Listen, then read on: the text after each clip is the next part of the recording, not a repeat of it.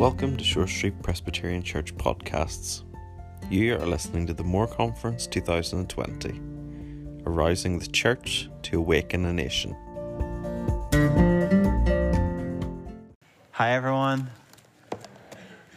Let's just pray. Uh, God, we just want you to have your way. We want your, your glory to fall. We want your consuming fire to, to sweep in here and, and really change us, really make us more like yourself, um, make us into lights in this dark world that hold out the word of truth. Uh, Father, so just move, please. Move, please, for your glory. In Jesus' name. Amen. Amen. Folks, great to, uh, so great to have been with you, and it's been such a blast. And I was telling so many people uh, this morning in my church down in Magheralin, which I know you know very well. Uh, Magheralin and Dollingstown, I just describe it. You go to Moira, and then it's the next two villages, okay? So I'll see you there someday.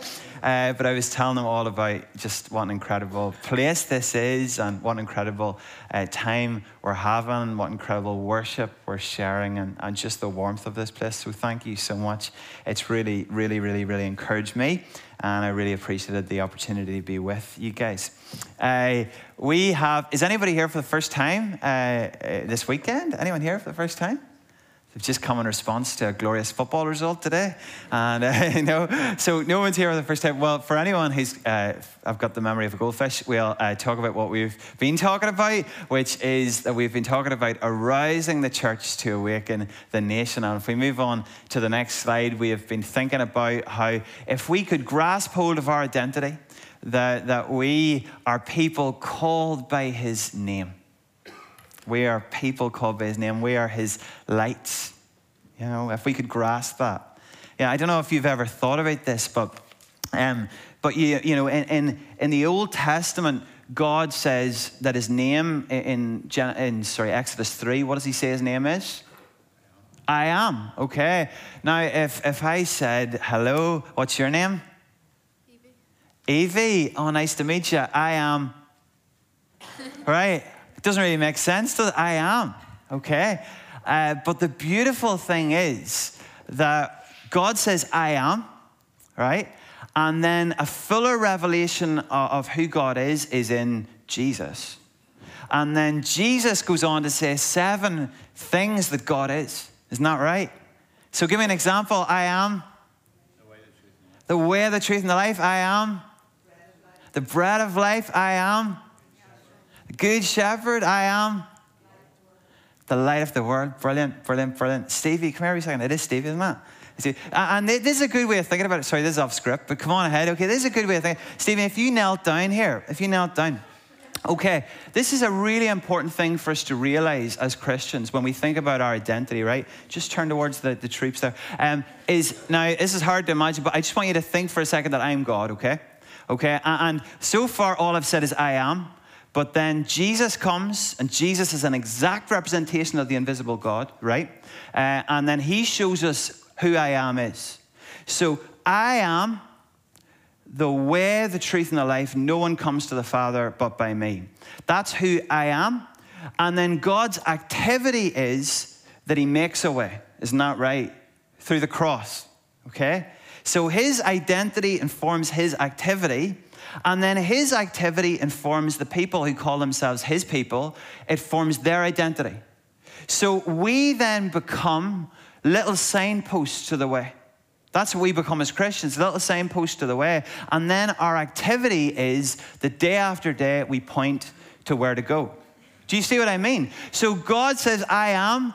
Then Jesus demonstrates, I am the, the light of the world, okay? So his identity is the light of the world. His activity is that he brings light to the world. How does he do that? The signs in John, he makes the blind see. That's his activity. Now, then, what does he say about us in the pastoral epistles? He says that now you are lights of the world. Okay, and you're meant to be these, these, these, these lights, and we're meant to hold out the word of life, okay, like, like stars in, in the dark sky. this dark generation that we're in. You see, God's identity shapes his activity, which shapes our identity, which shape our activity. Now, what does God say? He says, I am the good shepherd. I am the good shepherd. Okay? And how does he demonstrate that he's a good shepherd? He lays down his life for the sheep. And this week, uh, as you go out with your light, here's what you need to do you need to be little shepherds. Okay? Little shepherds who are willing to do anything to bring home the sheep that have been lost. That's our calling. Sorry, that was just, uh, uh, that wasn't part of the talk. Uh, thank you, Stevie. Uh, Stevie Gibson, is that right? Stevie Gibson. Is it Stevie or Stephen? Stephen, when you're when you're when you're bad, right, I, we, we know each other, so it's Stevie, me and Stevie. Uh, do you support Liverpool? No. No. Right, okay, Stephen. Um, right, so, uh, sorry, that was a very long way of telling you that I want to arouse that sense of your identity. Put up your hand if you lose a sense of your identity sometimes. You forget that you're part of the church. Put up your hand if you forget that a little bit. Put, put up your hand, you know, if, if maybe you could say that in the last year you haven't fully demonstrated the mission of Jesus. Okay? Okay, a lot of us. So, room for improvement. Okay? You know, I, am trying to remember who it was. Famous, famous, famous quote. But somebody said, By God's grace this year, I shall become who I am. By God's grace this year, I shall become who I am. And that's what we want for, for me. That's what we want for you. That's what we want for the church uh, here and in Magheralin, that famous place that you all know so well, uh, and Dollingstown and, and, and Nairobi. Okay, all the places. Now, that's our identity. Then we have to grasp our responsibility, and our responsibility is what? To humble ourselves and pray. So maybe we went home last night and we just felt a little more confidence, a little more intentionality in our prayer lives. But let's carry that on. You know, I, love the story, again, just to go back to Exodus 3 for some reason that I don't know, but the story of, of Moses walking through the wilderness. What does he see? Okay, yeah. So it says he turned aside and saw a bush that was burning. Okay? Now, folks, let me tell you, it's no big deal to be a bush in the wilderness. Sorry, I know I say that weird. From um, there's certain words that I say weird because I'm from Monaghan. I call it a bush. Okay, you call it a, from Bangor, people say a bush. Is that right? A bush from Bangor. Okay, right? Okay, but you see, bushes, is that right? Bushes, bushes. Uh, in the desert, they're two a penny. Nobody, you know, nobody stops and goes, boy, that's a powerful bush. Okay, you know, nobody does that. Okay, and you know what else? You see, bushes that are burning, okay? Is that right? Bushes that are burning in the wilderness. That's not a big deal either because it's very hot in the desert. Do you know that? Right?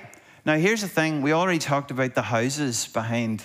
Uh, Alvin's house, or what was it? Was that what, or behind the church, is it, or whatever? Uh, okay, so we talked about the houses.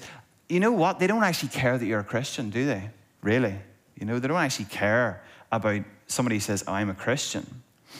Um, and you know what? I'm not even sure they really care about a Christian that's been to a three day conference and feels a little bit excited about it. I'm sh- I don't really think they care about that either.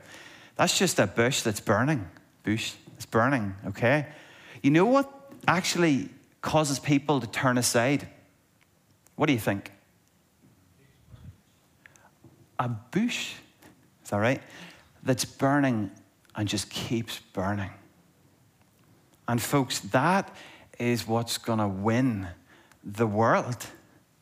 A, a, a, a bush that, that, that, keeps burning. You know, I, I like what John Piper says. He says, he, it's kind of a weird thing to say in a sense, but he says he often goes to bed at night thinking about Paul's back and what it must have looked like. Why do you think that is? Because he was whipped so many times. And he says, I often go to bed thinking about what his back must have looked like.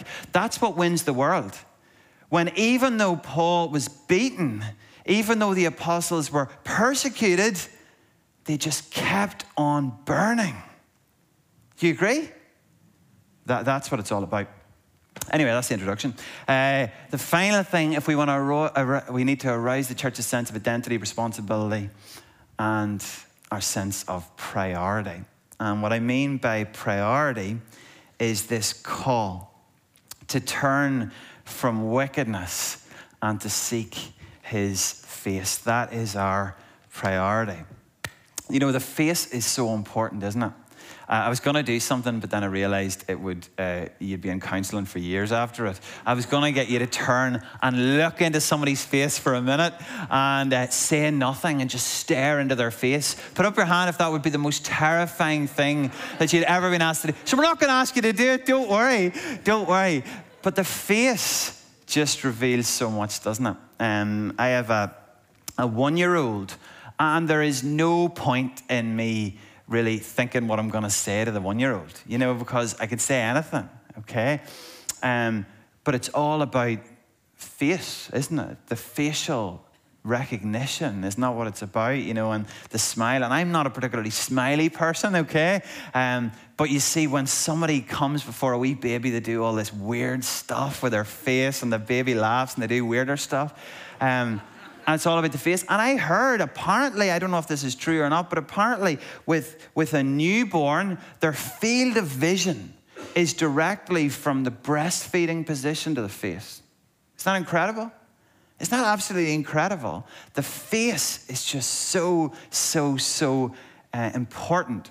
Now, a few uh, weeks ago, I guess, we uh, I always have to do like school carol services and all that, and I'm always you know sitting up here, and the kids are are singing here, and you should see how ridiculous parents look when they're like. You know, like up there, you know, you're just looking and you I can see what you're doing. They're so desperate to just show their, their child that they're pleased. The face is so, so, so important. And I was, I was trying to think in the world of like TV and acting and all that sort of stuff, who had the most expressive kind of face? Who do you think? Anyone got any ideas? Who, who's brilliant with their face? Rowan Atkinson, that's exactly how I was thinking of. So I've got some pictures of Rowan. Look at that. Yeah, great. Isn't that great? And, and then I found lots of other pictures that made me laugh. There's like, there's a good one. Next one. I like that one. A pity the foo. Okay. Uh, next one, Er Smeagol. I like that one. Okay, keep going. Oh, there's Justin Bieber. There we go. Uh, a bit. Like, seriously, you, you would just say no thank you, wouldn't you? If, if, if you're presented with that. Uh, okay, next one. Oh, look at that. That's beautiful. And this is a really good one. The next one. Look at that. There we go. There she is. Uh, his face just just does something, doesn't it? It just he doesn't have to speak. It's just funny. Have you seen Mr. Bean goes to church? It's it's so good. Google it. Look it up on YouTube. It's great. Um, folks, the face is so important. But here, here's here's the question. Um, in fact, we'll use a pop song if we move to the next slide. Um, maybe some of you aren't old enough to know this song. Does anyone recognize these words? Uh, it was like, if God had a face, what would it look like? It was, a, it was a really, really, really popular song by Joan Osborne. If God had a face, what would it look like? If God had a face, what would it look like? What do you think God's face would look like? What do you think God's face would look like when He's looking at you? Do you think He'd be smiling? Do you think He'd be frowning? Do you think He'd be angry? These are very, very, very important questions for us to ask. What do you think God's face would look like as He's looking at you? I'm famous. I've actually resisted it quite well, I think, for two nights, but I'm famous for always using a, an A.W. Tozer quote, and this is probably my favorite uh, quote on the next slide. What comes into our minds when we think about God is the most important thing about us. What comes into our minds when we think about God is the most important thing about us. What comes into your mind? If you could see God's face, what expression do you think would be on his face? There's a fascinating uh, piece um, in Exodus 33, and it speaks about Moses. And I guess, you know, that the moment that we're in here is Moses has led the children of Israel out of Egypt and into the, into the wilderness.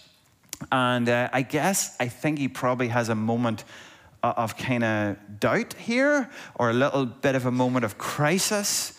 And in verse 12 of Exodus 33, he says this Moses said to the Lord, See, you say to me, Bring up this people. But you have not let me know whom you will send with me. Yet you have said, I know you by name, and you have found favor in my sight. Now, therefore, if I have found favor in your sight, please show me now your ways, that I might know you in order to find favor in your sight. Consider too that this nation is your people. And he said, My presence will go with you, and I will give you rest. And he said to them, If your presence will not go with me, do not bring us up from here. For how shall it be known that I have found favor in your sight, I and your people? Is it not in your going with us so that we are distinct, I and your people from every other people on the face of the earth? So, what is, is uh, Moses actually saying here? He's saying that we need to know that your hand is on us. We need to know that your hand is on us if we are to go any further. That, that's the only way people know that we're distinct from all other nations. We need to know that your hand is on us. You see, when Israel went through the Red Sea, it was with God's hand and his mighty outstretched arm that they were able to walk through the Red Sea. The hand of God needed to be with them. And you know, folks, the children of Israel were desperate for the hand of God. When, when you've got the hand of God, miracles happen. You know, if there's somebody sick in your life, or if there's somebody struggling in your life, or there's a, a, a, world issue going on, or whatever, as we spoke about last night, you just desperately, desperately, desperately want the hand of God to be on that situation. And hopefully, last night we were praying that the hand of God, the activity of God, would, would be active. And we've already seen from Stephen there that, you know, that the hand of God, the activity of God, changes things. But then Moses goes on and he says, And the Lord said to Moses, This very thing that you have spoken, I will do, for you have found favor in my sight, and I know you by name. And Moses said, Please show me your glory. And you, sorry, and you, sorry, and he said, I will make all my goodness pass before you and will proclaim before you my name, the Lord. And I will be gracious to whom I will be gracious, and will show mercy on whom I will show mercy. But you cannot see my face, for man shall not see me and live. And the Lord said, Behold, there is a place by me where you can stand on the rock. And while my glory passes by, I will put you in the cleft of the rock, and I will cover you with my hand until I have passed by. Then I will take away my hand, and you shall see my back, but my face shall not be seen. Now, folks, what's happening here? Moses, first of all, says, We need your hand with us. Like, that is just, we can't go any further in this wilderness without your hand, without your activity, without your power. But then Moses says something. He says, But I really, really, really want to see your face. I really want to see your face. You know, he says, I, I want to see your glory. And eh, in, in, in Hebraic thought, the, the glory of somebody was revealed in their face. And Moses says, You can't, sorry, God says, You can't see my face because if you saw my face, you wouldn't live. So I'll hide you in this the cleft of this rock. Folks, think about that. Where the whole of Israel were content with just seeing God's hand, Moses wanted to see his face. Where the whole of Israel was content seeing his hand, Moses was desperate to see his face. I think I have a quote on the next slide. Do you guys? Yeah, I love this from Max Lucado. He says this, but Moses needs more. One more request glory. Show me your glory. We cross a line when we make such a request, when our deepest desire is not the things of God or a favor from God, but God Himself. We cross a threshold. Less self focus, more God focus, less about me, more about Him. Folks, I want to. Uh, show you two scenarios here, okay? Uh, is there somewhere good in, in nearby to order pizza here? Is there, is there a Donaghadee pizza shop? Can you order? Is, can, will they deliver to the church here?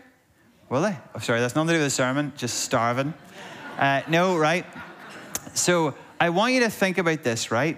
see when the pizza delivery man comes to my door, I like Domino's.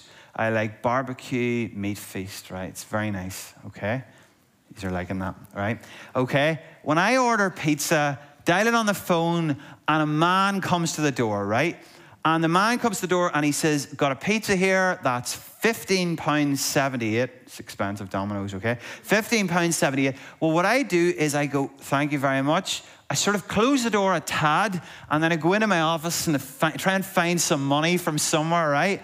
And then I, I, I come out and I give him some money. I take the pizza, I say, Cheerio. I kick the door and I go in and eat it, right?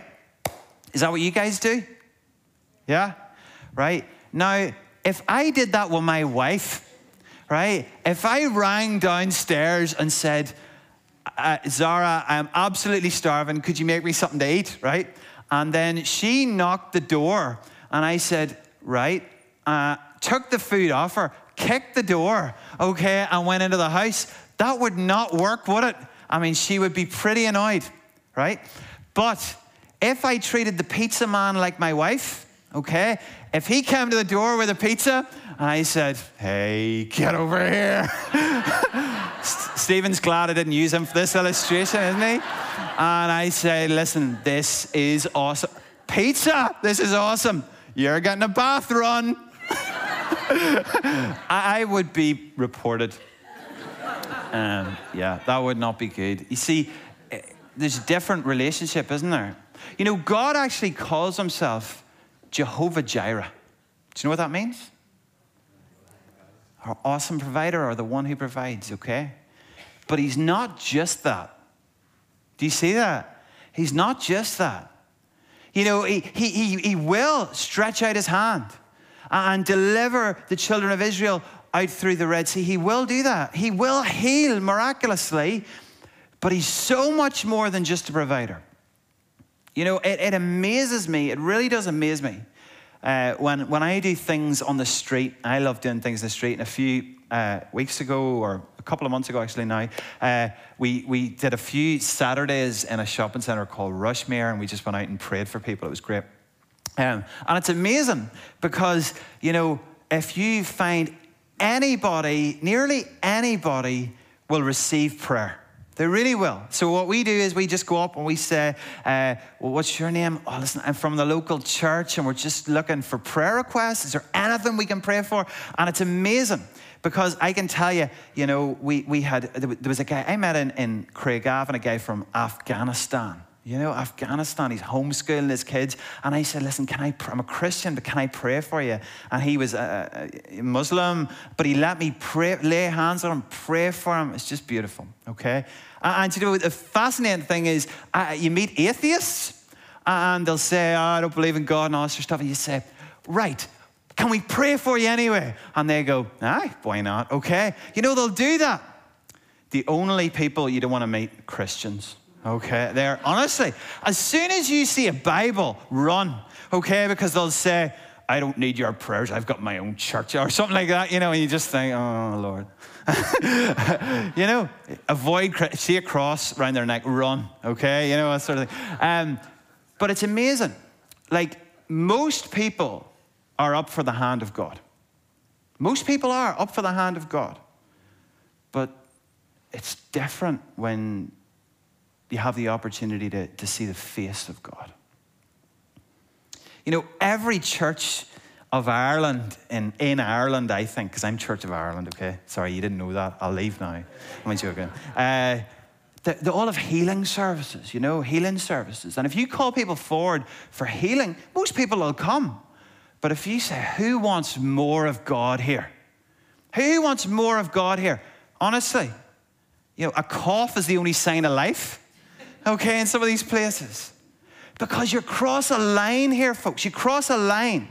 Most people want to see the hand of God, but who wants to see the face of God? And, folks, that's when the awakening happens. The awakening happens when, when it becomes about worship and not just about demands. That's when the awakening happens. You know, and that's what God says. He says, If my people who are called by my name would humble themselves and pray and then turn from their wicked ways and seek my face. I will hear from heaven. Forgive their sin, heal their land. I wonder, are you guys, are you desperate for the hand of God? Yeah, I'm sure you are. I am. But are you really desperate for the face of God? That's called worship. That's called worship. And folks, I would argue that it is our biggest priority worship. Do you know that song? I should get Carly to sing these, you know, as, as I mention them rather than me. Do you know, I love that song. The first time ever I saw your face. Do you know that one? I definitely should have got Carly to sing that, shouldn't I? Okay. well, folks, you know what that's called? That's called conversion. The first time you see God's face, that's called conversion. Discipleship is the worship adventure of wanting to see his face every day. And as we, as we fix our eyes on his face, we become transformed from one degree of glory to another. That's called discipleship. Do you do that? You know, folks, this isn't just Christian homework. Read this thing. Do you know what this is? This is the wardrobe, right? This is the wardrobe. And you go into this, into the land of Narnia, and you meet Aslan. That's what this is. You know, information, honestly, it, it's unbelievable. Some of the most difficult people you'll ever meet are people that know this book really, really, really well because they've read it for, for information or for whatever reason, but they haven't entered into this wardrobe to meet Aslan because when you go into this wardrobe and meet Aslan, you become more like him. More like him. Are you desperate to know him and see his face? That's what worship is, folks. That's what worship is. Now, very simply, I just want to talk about three things. Um, and I was, do you remember, does anyone remember? Are, are there any U2 fans here? Uh, when I was writing this sermon, uh, there was a U2 song on in the background. Hold me, thrill me, kiss me, kill me. Do you remember that Batman song? Uh, so we're, we're going to use some of those words, not all of them, you'll be glad to hear. But if we move to the next slide, um, well, before we do that, uh, just to show you this, guys, this, this after, after Moses has this experience of seeing a, a glimpse of God, um, Israel begin to dream of this, seeing God's face. And it's just right the way through the Bible. I just wanted to show you that. Psalm 4 Who will show us better times? Let your face smile on us, Lord. How long, Lord, will you forget me forever? How long will you hide your face from me? My heart says of you, Seek his face, your face, Lord, I will seek. Do not hide your face from me. Let your face shine on your servant. Save me in your unfailing love. And you know what, folks? we, the blessing is that Jesus came and revealed to us the face of God. Jesus came and revealed the face of God. That's why Stevie, the illustration with, with Stephen there, you know, it's so important because it's no longer a mystery what God's face looks like because Jesus is the exact representation of the invisible God. That's who he is. So I want to invite you on this quest for his face. But here's the, the three words, hopefully, on the next slide. Seeking his face will thrill us, it'll kill us, and it'll spill out of us.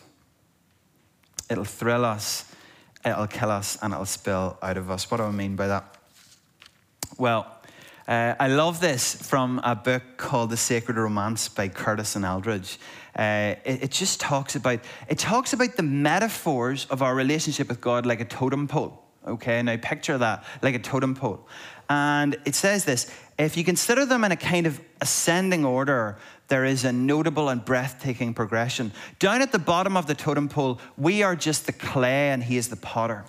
And then we move up a notch. We are the sheep and he's the shepherd, which is a bit better on the food chain than a potter and clay. But it's not flattering. Sheep don't have a reputation as the most gracious, uh, graceful and intelligent creatures. We move upwards. We are servants and he's the master, which at least lets us into the house, but not much more. Uh, many Christians don't get past this point, but then the metaphors make a swift descent. God then calls us children, and He is our Father, which brings us into the possibility of real intimacy. Um, and still, there's something missing even in the best parent child relationship. Friendship levels the playing field in a way family never can, at least not until the kids have grown up and left the house. Friendship offers a level of communication that a five year old doesn't know with his mother and father, and friends is what he calls us. Folks, I, I wonder have you seen the face of God yet? Have you seen the face of God yet? I want to tell you the thrilling truth that for anyone here that's afraid, because we will all see God's face in the end, okay? Um, some of us will be afraid to see God's face because we haven't quite met Him yet and befriended Him yet. And some of us will be terrified that when God would see us, He would disapprove um, and He would frown um, and He would reject us. But the beautiful truth is that that doesn't need to be the case. There's that amazing story, I'm sure you've heard it, um, about a Confederate soldier uh, sitting outside the White House, depressed because he hasn't been given the land that Lincoln has promised him, okay? And, and of course, he can't get access to see uh, Lincoln to, to challenge him on this because there's these great big uh, soldiers standing at the door of the White House. And he's, he's weeping because of the cost to his life of not having these lands returned to him. And then a wee boy comes, and the wee boy just leads him right into the presence of Lincoln. And that wee boy is his son. You know, and that's the beautiful thing that we don't need to be afraid of the day we meet God face to face because we have this thrilling opportunity that Jesus could take us right into the presence of God and we don't need to be afraid. Like I, I'll never forget. I was talking to a colleague uh, a couple of weeks ago, and he was telling me that there was a, a man in Craigavon Hospital who, who was who was dying, and uh, my friend Sam went into the into, into the, the hospital, and the man was just like this. He was so excited to die so excited today because he was going to see his father face to face. Many people don't have that experience, but it's the thrilling reality that we can be right with God and, just be so excited about seeing him face to face. I'm so excited about seeing him. I know my life's not perfect and I know I let God down in so many ways, but I'm so excited to see him. And here's the, the wonderful thing about it, guys. And Carly's already talked about, you know, her own conversion at 18, just a little bit there. But the beautiful thing is, it's not about being good or bad. It's about how Jesus can make the dead alive. Like, who, who here's seen Shawshank Redemption? The movie The Shawshank Redemption. Uh, isn't, it, isn't it, in that movie, uh, Andy Dufresne is in a prison and then he starts to, to tap a hole in the wall. And he's got a picture of, is it Rita Hayworth? I don't know who that is, but okay. Rita Hayworth uh, over the hole. And then he climbs through the hole one kind of like lightning, stormy night. And when the lightning strikes, he uses a big uh, rock to bash this sewage pipe. And then Andy Dufresne has to crawl through half a mile of sewage to get to his freedom. And then he stands like free in this, in this lake. And here's the beautiful thing, folks. See if you want to be free, you don't have to crawl through any sewage. If you want to be free, you don't have to crawl through any sewage. You can be free right here and now. Today can be the day where you just look forward to seeing the face of God and you don't fear it. Because when you meet Jesus, you realize that God uh, wants to smile on you. He wants to give you his favor, he wants to love you. And folks, you know, there, there, there's stuff we can read in the New Testament where we read people like, like Paul. Uh, and I love what Paul says in Philippians. Just let me two seconds. I can look this up from Philippians 3. Philippians 3. And what Paul says in Philippians it just excites me, you know. It just excites me about this journey we can go on. Sorry, I should look this up. Uh, Philippians 3, and we're just looking at verse uh, 10. Are we? Oh, yes, 10, 14. Okay. Um, it says, so that at the name of Jesus, I'm sorry, I'm in 2, that's the problem. Philippians 3, apologies. I tell you, good preparation on the dark here up here as well, it's great. Uh, oh, now I see it. It says this that I might know him in the power of his resurrection, might share in his sufferings, become like him in his death, that by any means possible I might attain the resurrection from the dead. Not that I have already obtained this or am already perfect, but I press on to make it my own because Jesus has made me his own. Brothers, I do not consider that I have made it my own, but one thing I do, forgetting what is, lies behind and straining towards what lies ahead, I press on towards the goal for the prize of the upward call of God in Jesus Christ. Folks, is that the thrilling journey that you're on? To just see Him clearer, to love Him dearer, to follow Him nearer? Is that you? Secondly, folks, it kills. It kills. You see, there, there's a, there's a kind of what would seem like a contradiction in, in that Exodus passage because it says right before I started to read that Moses saw God face to face. Isn't that right? He saw God face to face like one speaking to a friend. Now, that probably describes the intimacy of their relationship more than a, physical looking, Moses looking into God's face. Because what we know is that if we looked into God's face, we would die. We would die. There are other people in the Bible, though, that see God his face or see God in some way. Like Gideon, uh, he uh, perceived that he was the angel of the Lord that he was in communion with. Now, the angel of the Lord is not just an angel. The angel of the Lord is, most commentators believe, a, a sort of pre incarnate Jesus. Okay, the angel of the Lord. Um, and Gideon says, Alas, O Lord God, I have seen you face to face. And the Lord said to him, Peace be with you. Do not fear, you shall not die. And then in Revelation 1, uh, John has a, a vision of, of Jesus as well. He sees Jesus, and it doesn't look like the, the carpenter Jesus from the parables. He, has got like blazing eyes, and he's sort of unbelievable, like white wool hair, like unbelievably uh, overwhelming. and John falls down like dead. You know, when you see God, we understand that you die. But yet these people didn't die. What is that about? Is that a contradiction in the Bible? Well, I think this. I think when you see God, something in you dies. Something in you dies. There's even a moment, I don't know if you remember this bit, but what, what do we say the name of God revealed in Exodus 3 was? I am. And there's a moment where the soldiers come to, uh, to arrest Jesus and they say, Are you Jesus of Nazareth, blah, blah, blah. What does Jesus say? I am. And what happens then? they fall down. Because it's like, it's like they get a little revelation in that moment that this is God. You know, something dies in us when we see God. Seeing God is costly stuff. You know, Michelangelo, um, not the turtle, okay, the, the artist, okay, Michelangelo was asked how he understood sculpture, okay? And he said, he said, when I see a block of marble, I believe it's my job to free the character within it from its cage. Isn't that cool? Free the character within it from his cage. And I heard a more contemporary uh, sculptor saying this uh, after he'd, he'd sculpted this incredible, huge elephant, right?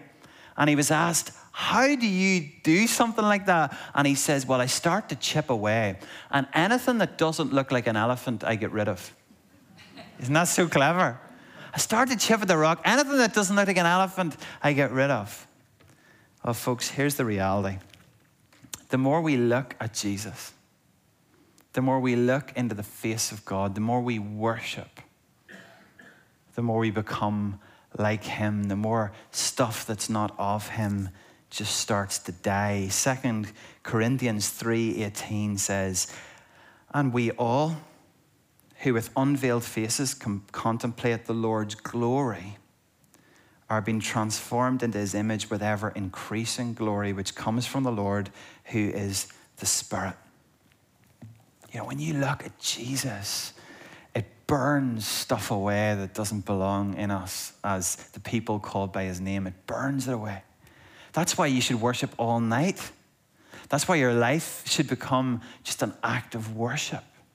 Because in worship, Stuff that doesn't look like an elephant burns away. Stuff that doesn't look like Jesus burns away. Some of the things that burn away, uh, I love, we've already talked about Tim Keller. And I love what he says. Um, let me tell you something before I tell you that. There's a, there's a, a probably my, one of my most absolute, it's one of my favorite, favorite parts of the whole Bible is Acts 7, I think, where Stephen gets stoned. Is that Act 7? Yeah, I think it is. You'll find it anyway. Act 7, right? And as he's getting stoned, what happens? Heaven is opened. And he, he, he looks up. And what does he see?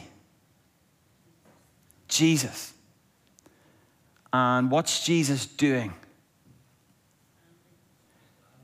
Now, how many times do you think that happens in the Bible? One time. Okay?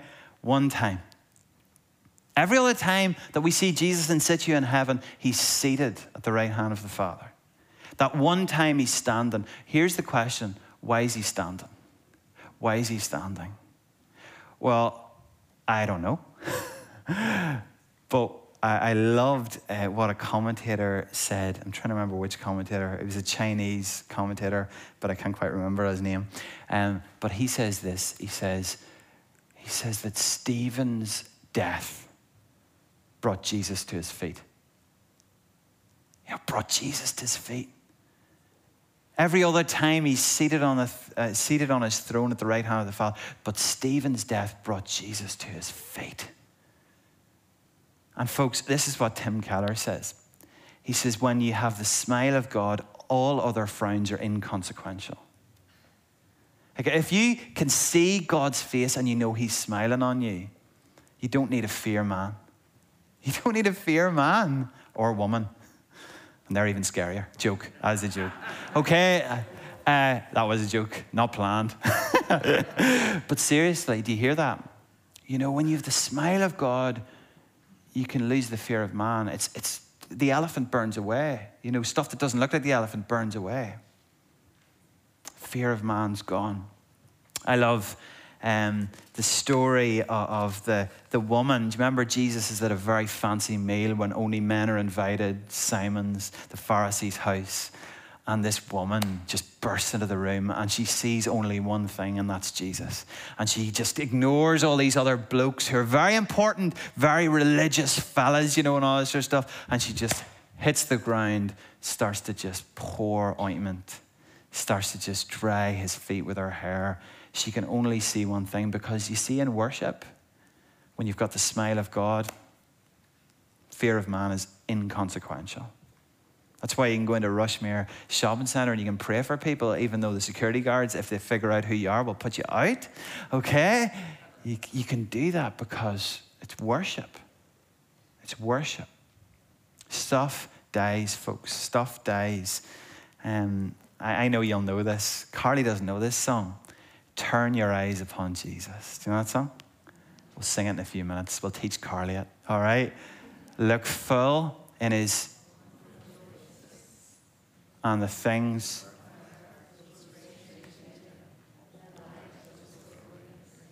See, when you, when you fix your eyes on Jesus, the, the things of earth just die. You know, when it says, those who cling to worthless idols, isn't that right? In Jonah, is that right, Jonah? Those who cling to worthless idols forfeit the grace that could be theirs. Those who cling to the grace and look in the face of Jesus, they don't want this stupid stuff, do they? Don't want the stupid stuff of earth. It grows strangely dim. It kills the desire for those things, folks. I, I don't know, um, just for my friends here, my, my Anfield friends here, Liverpool men here, I don't know if you saw uh, our striker, Bobby Firmino, Brazilian, was baptized last week. Did we see that? He was baptized. The goalkeeper of Liverpool, Alisson, uh, did the baptism. Beautiful, okay? It's the Christian choice to support Liverpool okay?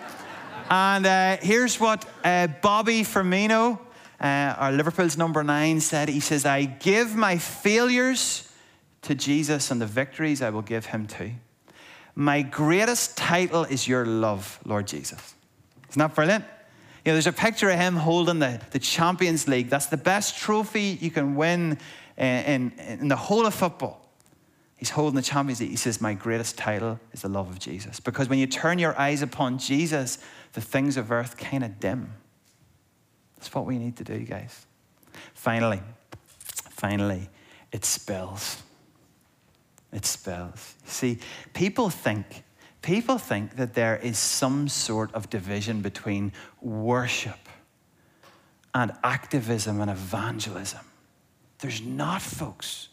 There's not. You know, we have to seek first his kingdom and his righteousness. That's worship. We seek first his kingdom, and then the other stuff is added on to us. You know, the, the lovers of God will outwork the workers. Are you a lover, you know, of God? You know, Jesus says to Peter, you know, Peter is always ready to do stuff, isn't he? Ready to do stuff. We're going to build a shelter here. We're going to do this. We're going to do that. He's always ready to do stuff. Jesus says to him, Now, Peter, do you love me? Do you love me? Okay, feed me sheep. Do you love me? That's, he's asking him, Are you a worshiper? Do you, do you love me? That's where activity comes out of folks. It spills. It spills. Uh, Psalm 67. Is that the next slide, guys? Psalm 67? Yeah. Look at this. May God be gracious to us and bless us. Make his face shine upon us, right? That, that's, that's, that's what we want, folks. We want God's blessing, his hand, but we want his face. We want intimacy with him. Why?